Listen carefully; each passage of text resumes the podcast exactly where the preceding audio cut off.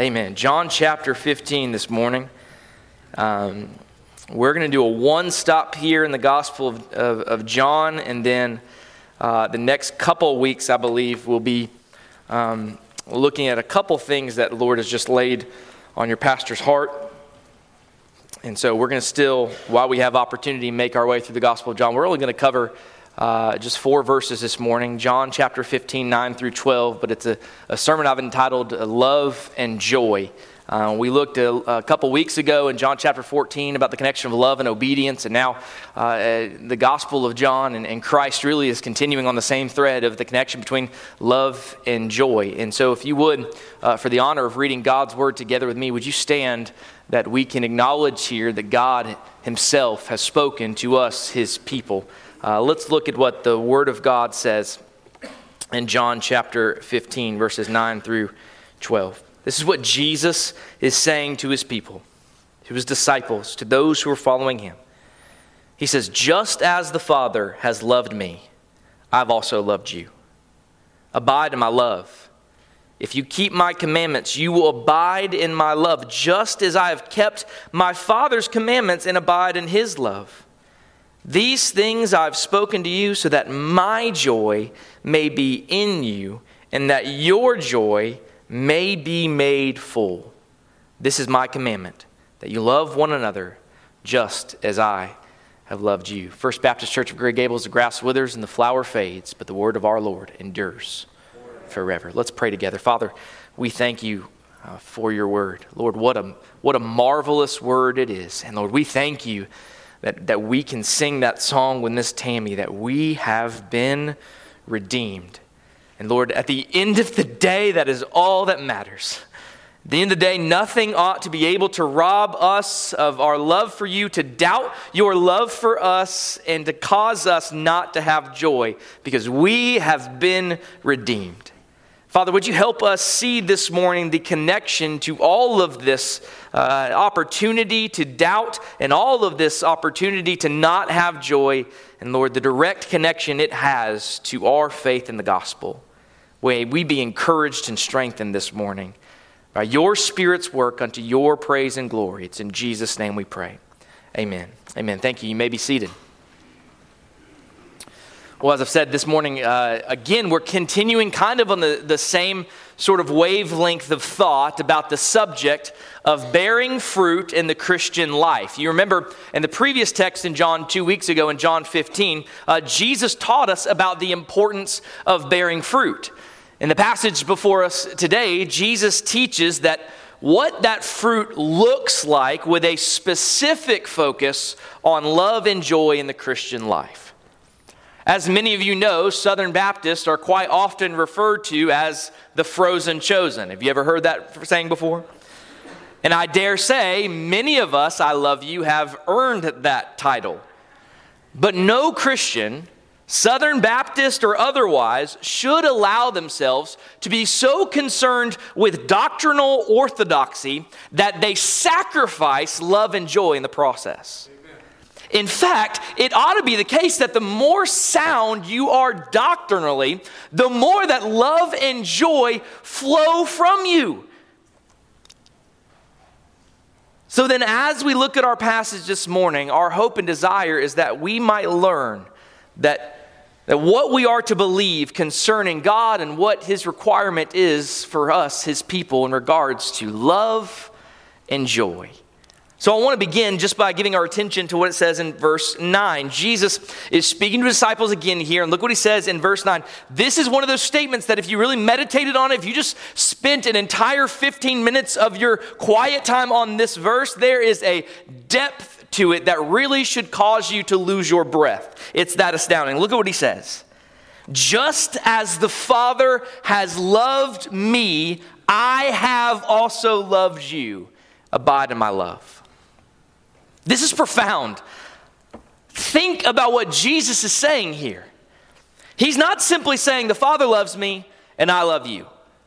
Now, there's truth to that, certainly, but that's not all he's saying. He is saying, just as I have loved you, or just as the Father has loved me, I have loved you. I have loved you in the same way that the Father has loved me.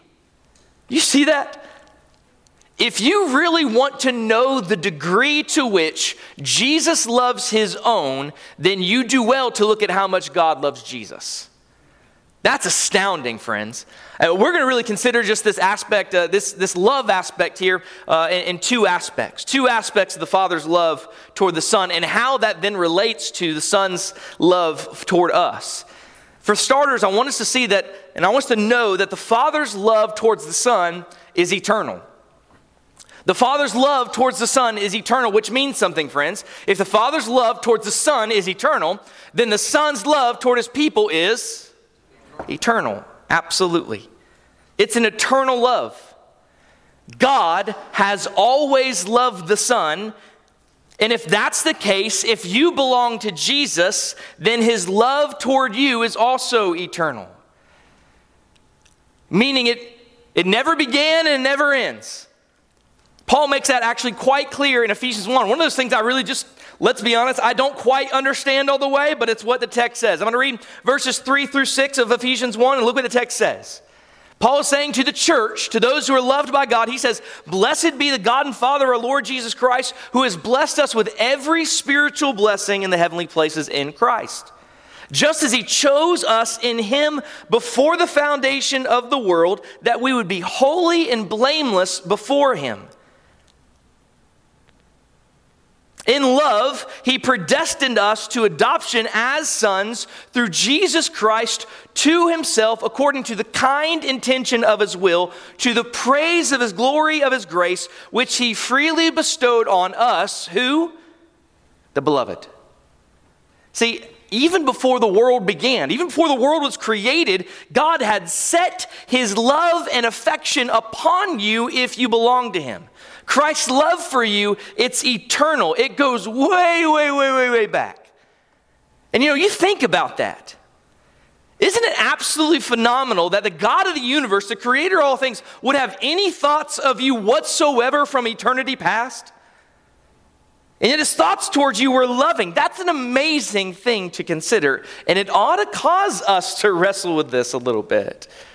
It's astounding information. God's love is eternal.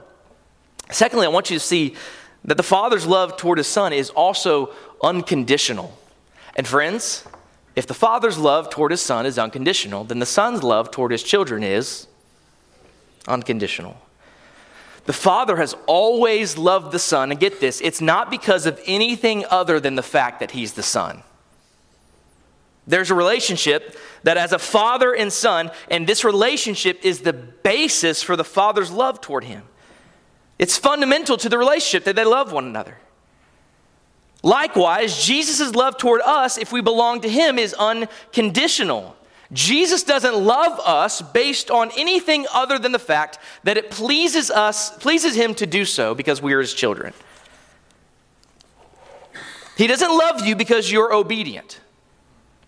If that were the case, his love would fluctuate all the time because you're disobedient on a daily basis.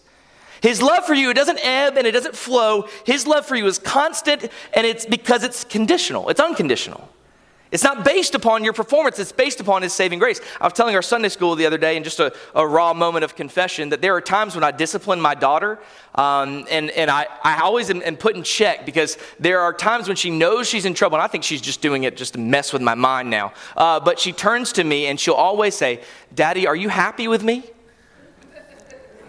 And I just, I get taken back a little bit, and I just, I melt into this mush of a human being, right? Because I'm like, I'm, of course I'm happy with you, sweetheart. God gave me you. I will always be happy with you. And you know why? It's not because when you obey, I'm happy, and when you disobey, I'm not happy. It's because you're my daughter.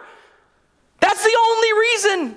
You are mine. God gave me to you, and I am always, always, always so happy that you're mine. Friends, that's how it is with the Lord and us. It's not based on anything we do. It's based on our status as his children. And therefore, his love for you is unconditional. And proof of that unconditional love can be seen in what we read out of Romans chapter five, right? Romans five, verse eight. But God demonstrates his own love toward us in that while we were yet sinners, Christ died for us. What a manifestation of his love. I mean, if he were willing to die for you and show his love for you while you were a sinner, don't you think he is going to continue to show his love for you once you are in Christ? Once you are his children, once you've been adopted into his family, once you're his heirs into the beloved?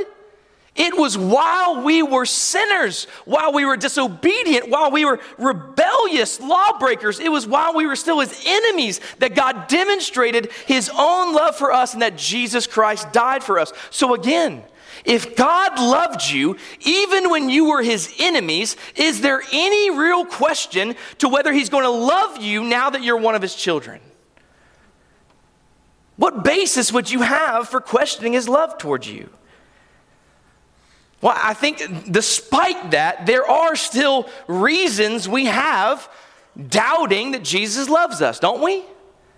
Seems like every time something bad happens, we go straight there. God, I thought you loved me. Well, why? Why do we doubt his love for us? What are some reasons, and how can we align them with the Word of God? I think it's easy to look at our lives and the amount of sin, and, and for that to lead to the question, and uh, do you love me? I just know this.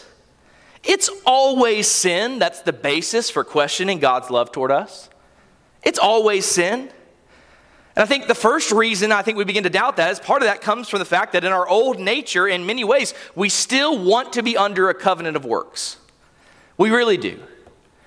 Reasons you begin to doubt God's love for you is one is, is because we still struggle with living under a covenant of works. There is a performance-based attitude that is ingrained in us by being made in the image and likeness of God the Father. There is something in us that, that drives us to say, I want to earn this love. I want to merit this love. Friends, we've got to put that in the right perspective. We have to understand that as a child of God, we are no longer under the covenant of works, and that's a good thing because you fail the covenant of works. You will never be able to merit God's love for you because the standard's perfection, but you've got something better. You're under the covenant of grace. You're in the covenant of someone coming down and meriting things for you and then giving that righteousness over to you in the work of Christ. That's far better. The book of Galatians was written to that end, that the covenant of grace is far better than the covenant of works. So was Hebrews as well. Friends, another reason we cause uh, that causes us to doubt that, that God loves us comes upon us from time to time is the fact that we get sin into our lives, and that sin is getting in the way with our fellowship with the Lord. Sin is hindering our fellowship with the Lord. Sin hinders our fellowship, and then when our fellowship is hindered, it causes us to whether or not we uh, to think whether or not we have assurance of our salvation or assurance of God's love. Let's think about that. Friends, the thing we need to do when we find ourselves in that situation is to remind ourselves that God's love for us is unconditional. We have, that's such an astounding truth. We have to continue to come back to that truth. He didn't set his love on us initially because of our obedience. Therefore, his love toward us now cannot and is not contingent upon our obedience. And then, friends, once we're assured of his love, we're reassured of his love, we will find the fruit of his love toward us will result in us coming to him in repentance and turning away from those sins that so easily disrupt that fellowship, causing us to doubt his love. See, it all goes together here. That's why the Lord adds what he does to the end of this command in verse nine, telling us that we are to abide in his love. The more we abide in his love, the more assurance we will have that he does, in fact, love us. Remember that word abide? We looked at that two weeks ago and looked at the, the actual meaning of that word. To abide means basically to remain or to stay. So Jesus is telling us there what we need to do is stay or remain in his love, which would lead us to the question, how does one do that? How does one stay or remain in God's love? Look at verse ten. He's actually going to give us the reason or the way. He says, if you keep my commandments, you will abide in my love, just as I have kept my Father's commandments and I abide in his love. Abiding in his love is tied to bearing fruit of obedience in our lives. There is a logical sequence to all of this that we really need to understand. It's not that our obedience to God's commandments results in our being loved by God and then abiding in that love. No. Rather, the sequence goes like this. Because on the foundation that we are first loved by God, we will keep his commandments and we will remain in his love.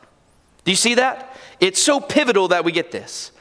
R C. Sproul was actually, uh, recounted something that one of his professors used to say when he was in the Netherlands. This professor would say to them, he'd say, "Gentlemen, the essence of Christian theology is grace, and the essence of Christian ethics is gratitude."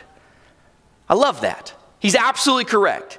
The essence of Christian theology is grace, and the essence of Christian ethics is gratitude. The gist of what we're told here in John fourteen and fifteen, really for the last two chapters, is that the heart that has been changed by God and knows the grace and love of God will result in obedience to God's law in our lives.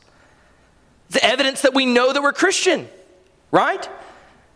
If you're living in continual unrepentant disobedience, you've got no evidence to base that your heart's been changed unto the Lord. If you are and you see yourself, not in a prideful way, in a humble way, notice that there's growth in you towards Christ. Notice that there's growth in your desire to be obedient. It is nothing but assure you that God is the one changing you and you're assured of his love and salvation in your life. The heart of the child of God will be just like the heart that's expressed to us in the words of the psalmist in Psalm forty, verse eight, where he says, "I delight to do your will, O my God. Your law is within my heart." Did you hear that? He delights to obey and to walk with the Lord. He delights to obey the word of the Lord. And friends, if you love Jesus, you will keep his commandments, and if you truly love him, those commandments won't just be a burden to you, but it will be a delight. First John chapter five, verse three, John says, he says, "For this is the love of God, that we keep his commandments, and his commandments are not burdensome." Did you get that? They are not burdensome. And friends, this is a problem. Because you're thinking and feeling probably right now, man, there's, there's been some commandments in my life that are a burden unto me. That's your flesh. You need to put that part to death. These commandments of God, they're burdensome to the world. They should be. To those outside of Christ, it's a great burden that no man can carry. But in Christ, we are given the grace to walk with him and to obey his commandments. Of course, none of us do it perfectly, but the Lord is with us and he will give us the grace to follow him and to grow in his likeness. Let's move on to verse eleven here. This is really one of my favorite texts in all of Scripture. Verse eleven of chapter fifteen. "These things," Jesus is saying this, this is the words of Christ here. "These things I've spoken to you so that my joy may be in you and that your joy may be made full." I love this. What, we've, what we're given here is really kind of a purpose statement on Jesus' ministry. He tells us one of the reasons that he has said and taught all of these things is that his joy would remain in us and that our joy may be made full. Do you get this? All that Jesus has said and done up until this point is for our joy. That's, that's astounding. There are many people in this world, let's be honest, who know nothing about true joy. There are many disgruntled people in this world, and you know it if you have kids and you've ever watched Winnie the Pooh, and anytime Eeyore says anything, right, you're like, I know somebody like that. Like, seriously, I know somebody like that. They're disgruntled. They see nothing of the good in life at all. They're joyless. People who, even when you try and pay them a compliment or say something to try and brighten their day, they just flatten out to nothing. Yeah, whatever. They are people who don't know what it is to have joy. And, and listen, some of these people are the ones that, that really, and honestly, we might pity in this life. People who, in their lives, they're, they're suffering from terrible diseases, or people who have had terrible childhoods, or people who have been used or abused their whole lives long, people who have slaved away at their dead-end job for fifty years only to retire with little or nothing to show for it. They're upset. They have no joy in lives. And there, there are some really sad, pitiful cases in the world. People for who the word joy is a foreign concept. But, but even more pitiful than those people in the world are those in the church who are in those very same kinds of situations, but who on top of experiencing those various troubles find no relief in belonging to Christ and his church. People who come to worship week after week after week only out of a sense of duty and obligation rather than a love for the Lord Jesus. People who, although they hear the joyful message of grace in the gospel, find no joy in it and in themselves. See, friends, if you belong to Jesus, you ought to be familiar with joy. Joy ought to be a reality for you. Friends, it is not to say that you won't endure some strong storms and very difficult trials in this life. But friends, for the Christian, even in the midst of such times, the true believer can be filled with joy. Not necessarily joy over the situation itself, but joy because they know that no matter what comes to pass, they know the grace of God. They know the grace of God, which means they are eternally secured in love, and that makes the heart rejoice. Friends, I, I don't I really hate to get personal here and, and think about this, but I just I'm looking at faces out here today, and I'm just reminded of some of the difficult trials we've walked through together. And there's nothing that brings your, your pastor's heart more rejoicing than to see you fight for joy. Fight for joy. I love it. I love it. I love walking through and, and seeing people like Miss Kay Barber, who's going through chemo treatment this week, fight for joy. And Don and Lou, and what they're continually walking through, and they're fighting through joy. Through tears, through struggles. Yes, it's hard. Yes, they're late nights, but they will not give up on joy. And you know why? Because it's not theirs. It's been given to them by a gracious God who has imparted his joy into them, and he won't let them give it up. Amen. What a tremendous gift it is to see those in the church fight for joy. Friends, there is not a greater example of grace into the world than to see believers walk through trial after trial after trial and fight for joy. Oh, there's so many in this church. I don't want to leave anybody out because there's just all of you. Miss Vicki, my sister, God bless you. Fighting for joy. Brother Terry, fighting for joy. And you know what, friends? Joy is worth fighting for. It is. Because at the end of the day, we've been given the grace of God as a gift. And that brings joy in the heart of a believer. Praise God for joy. Now listen, there's there's a good reason for the Apostle Paul to feel like he has to continually remind us, right, of, of our need to rejoice. Why does he do that? Because it's easy to forget, isn't it?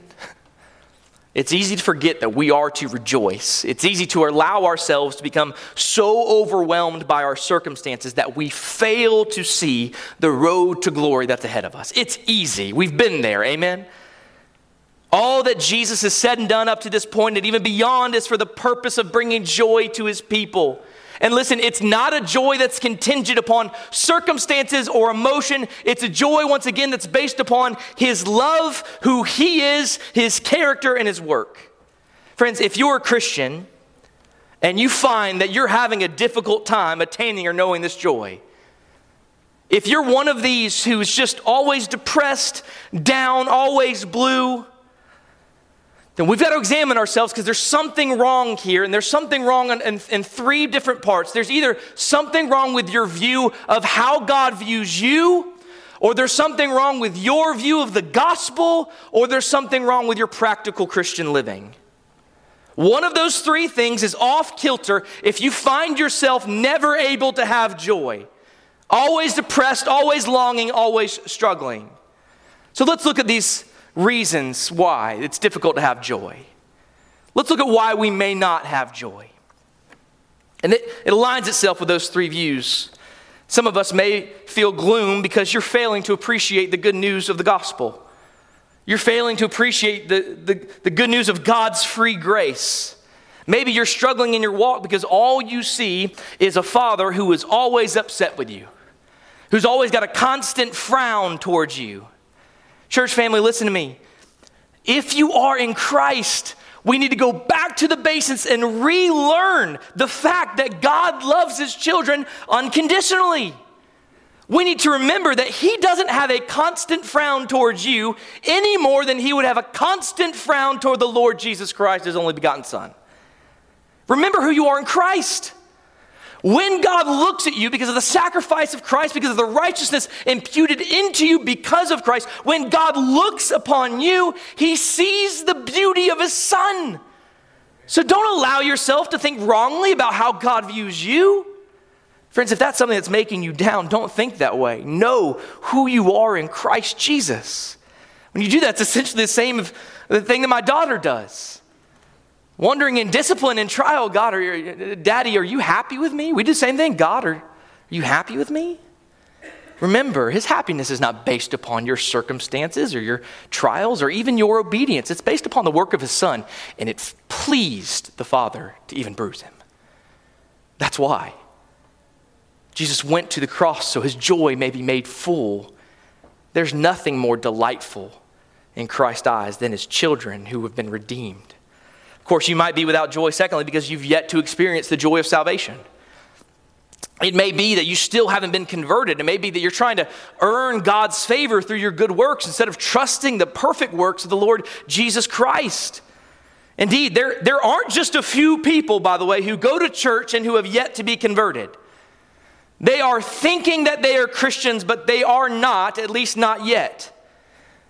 And how do we know? It's because they have never known or experienced the joy of their salvation. In fact, there are churches who are filled with members who have yet to experience the joy we're discussing this morning. I'm talking about churches where there is no gospel being preached. I'm talking about those churches where all the people hear is law, law, law, sermons of law with no gospel or no grace, where moralism is the rule and the message from Lord's Day to Lord's Day. Churches, when you first see them, they might look good on the outside, but as Jesus says, they are like whitewashed tombs because inside they're dead. They know nothing of the joy of the salvation that God has given. These are the people that Paul refers to in Second Timothy chapter three, verse five, where he says, holding to a form of godliness, although they've denied its power. What a waste. There's no substance to it. And friends, in that case, it's easy to see how people who think that being a Christian means keeping a list of rules will lack joy. Isn't that reasonable? There can be no joy in that. There's no joy in rule keeping for the sake of rule keeping. There's no joy in believing that God will only love you if you live a good enough life and keep the rules of your church. Not at all. Finally, the other reason why you might be lacking joy in your life, and this is probably mostly the case in mine, is because there are times where you lack obedience. See, friends, joy and obedience go together. It's not that God holds back joy until you are obedient, nor is it the case that he will only give you joy once you're obedient. Rather, it's, it's simply the case that there is joy in doing what the Father commands. There is. There is joy in doing what pleases your Father. It's not that you earn it. It's not that, that God will only give you joy when you're good enough to deserve it. There's joy in pleasing your Father. Listen, this is a, probably a poor analogy, but I just remember as a kid, uh, I played All-Stars one year in baseball, and my dad was the coach. You know my dad, he's a competitive guy, right? So he, he delights in winning, uh, and I wasn't very good. All right, let me just be honest with you. In fact, uh, I was picked on the All-Star team because I was the coach's son. Uh, and I was second string, right? So I'm not even good enough to start on my own dad's uh, baseball team. But uh, I loved baseball, and there was a time uh, where we were uh, playing in Northside All-Stars. I was like twelve years old. We were playing uh, uh, Normandy, and they had like a killer team out there in Normandy. They were just destroying us all the time, and we were getting beat so bad, I don't think we had gotten a hit yet. Uh, and I got to come up to bat because we were getting beat so bad, it didn't matter. Let's throw the coach's son in there.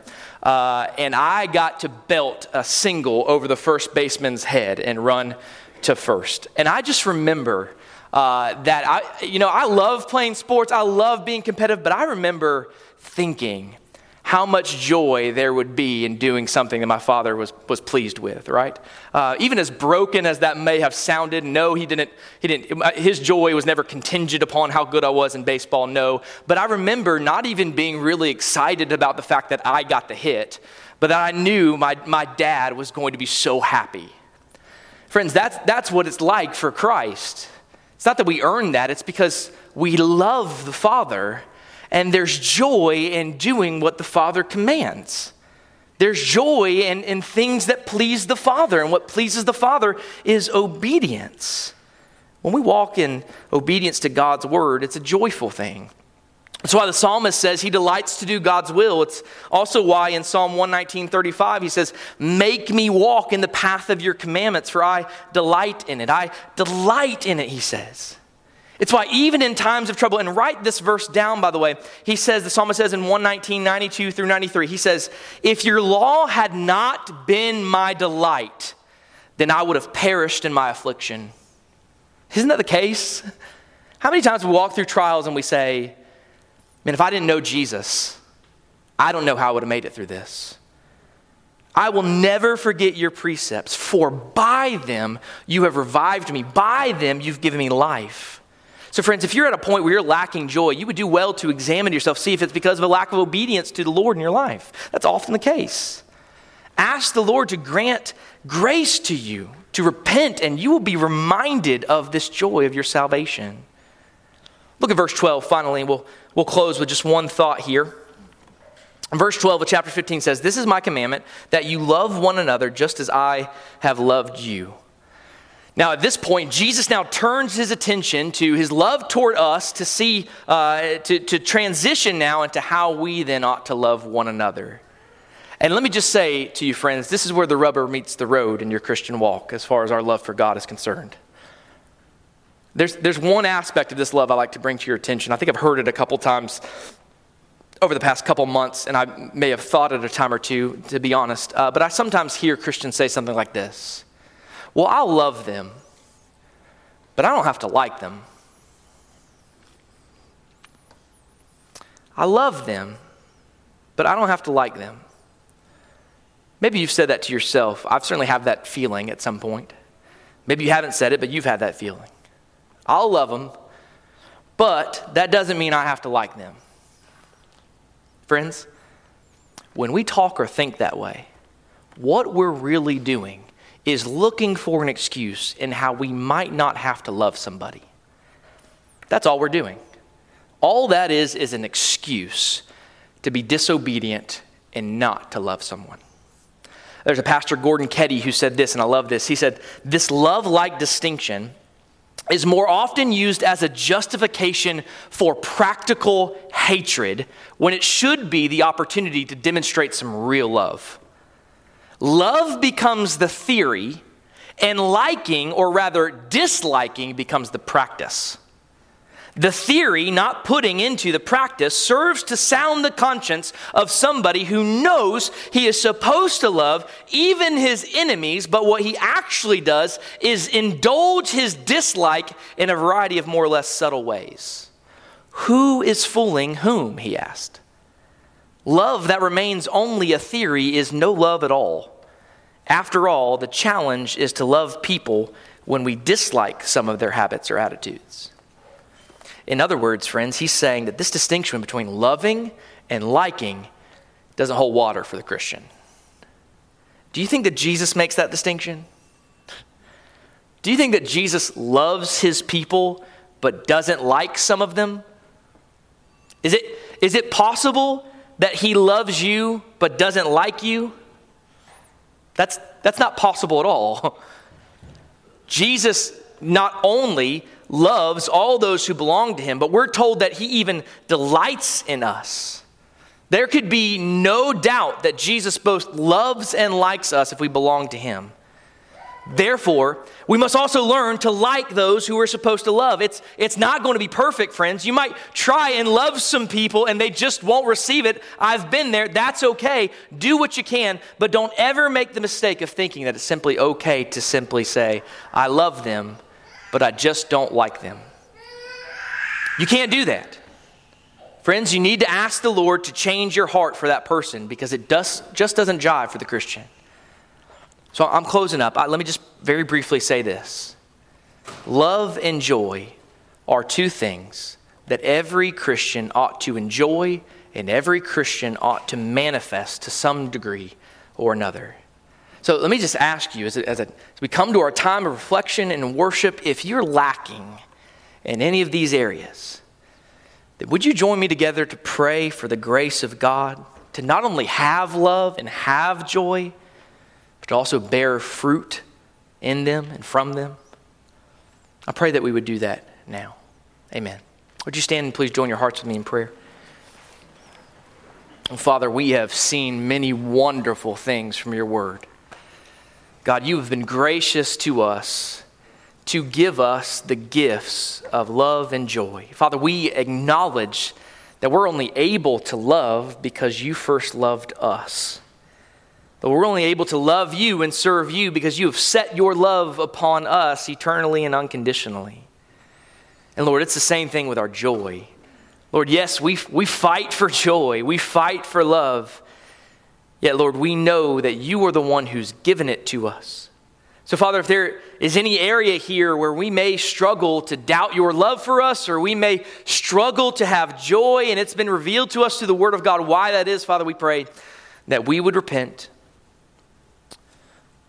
Father, we pray for your grace to help us repent and to help us walk in you. Lord, we pray that in our time of invitation, after the song of reflection of worship, Father, we would bear one another's burdens and just admit and say, I'm fighting for joy. Would you pray for me? Or maybe there's here someone here, Father, who has never experienced the joy of salvation. They know it. They've not once had the joy of knowing that, as we sang earlier, they have been redeemed. Father, if that's the case, we pray you bring conviction to their hearts. Lord, that today would be the day where they get to experience the joy of salvation. Lord, not the joy that's going to fix all their problems, not the joy that's going to make this life just easy breezy, but a joy that lasts because it's from you. We pray all this as you seek to work in your people in Jesus' name. Amen. Let's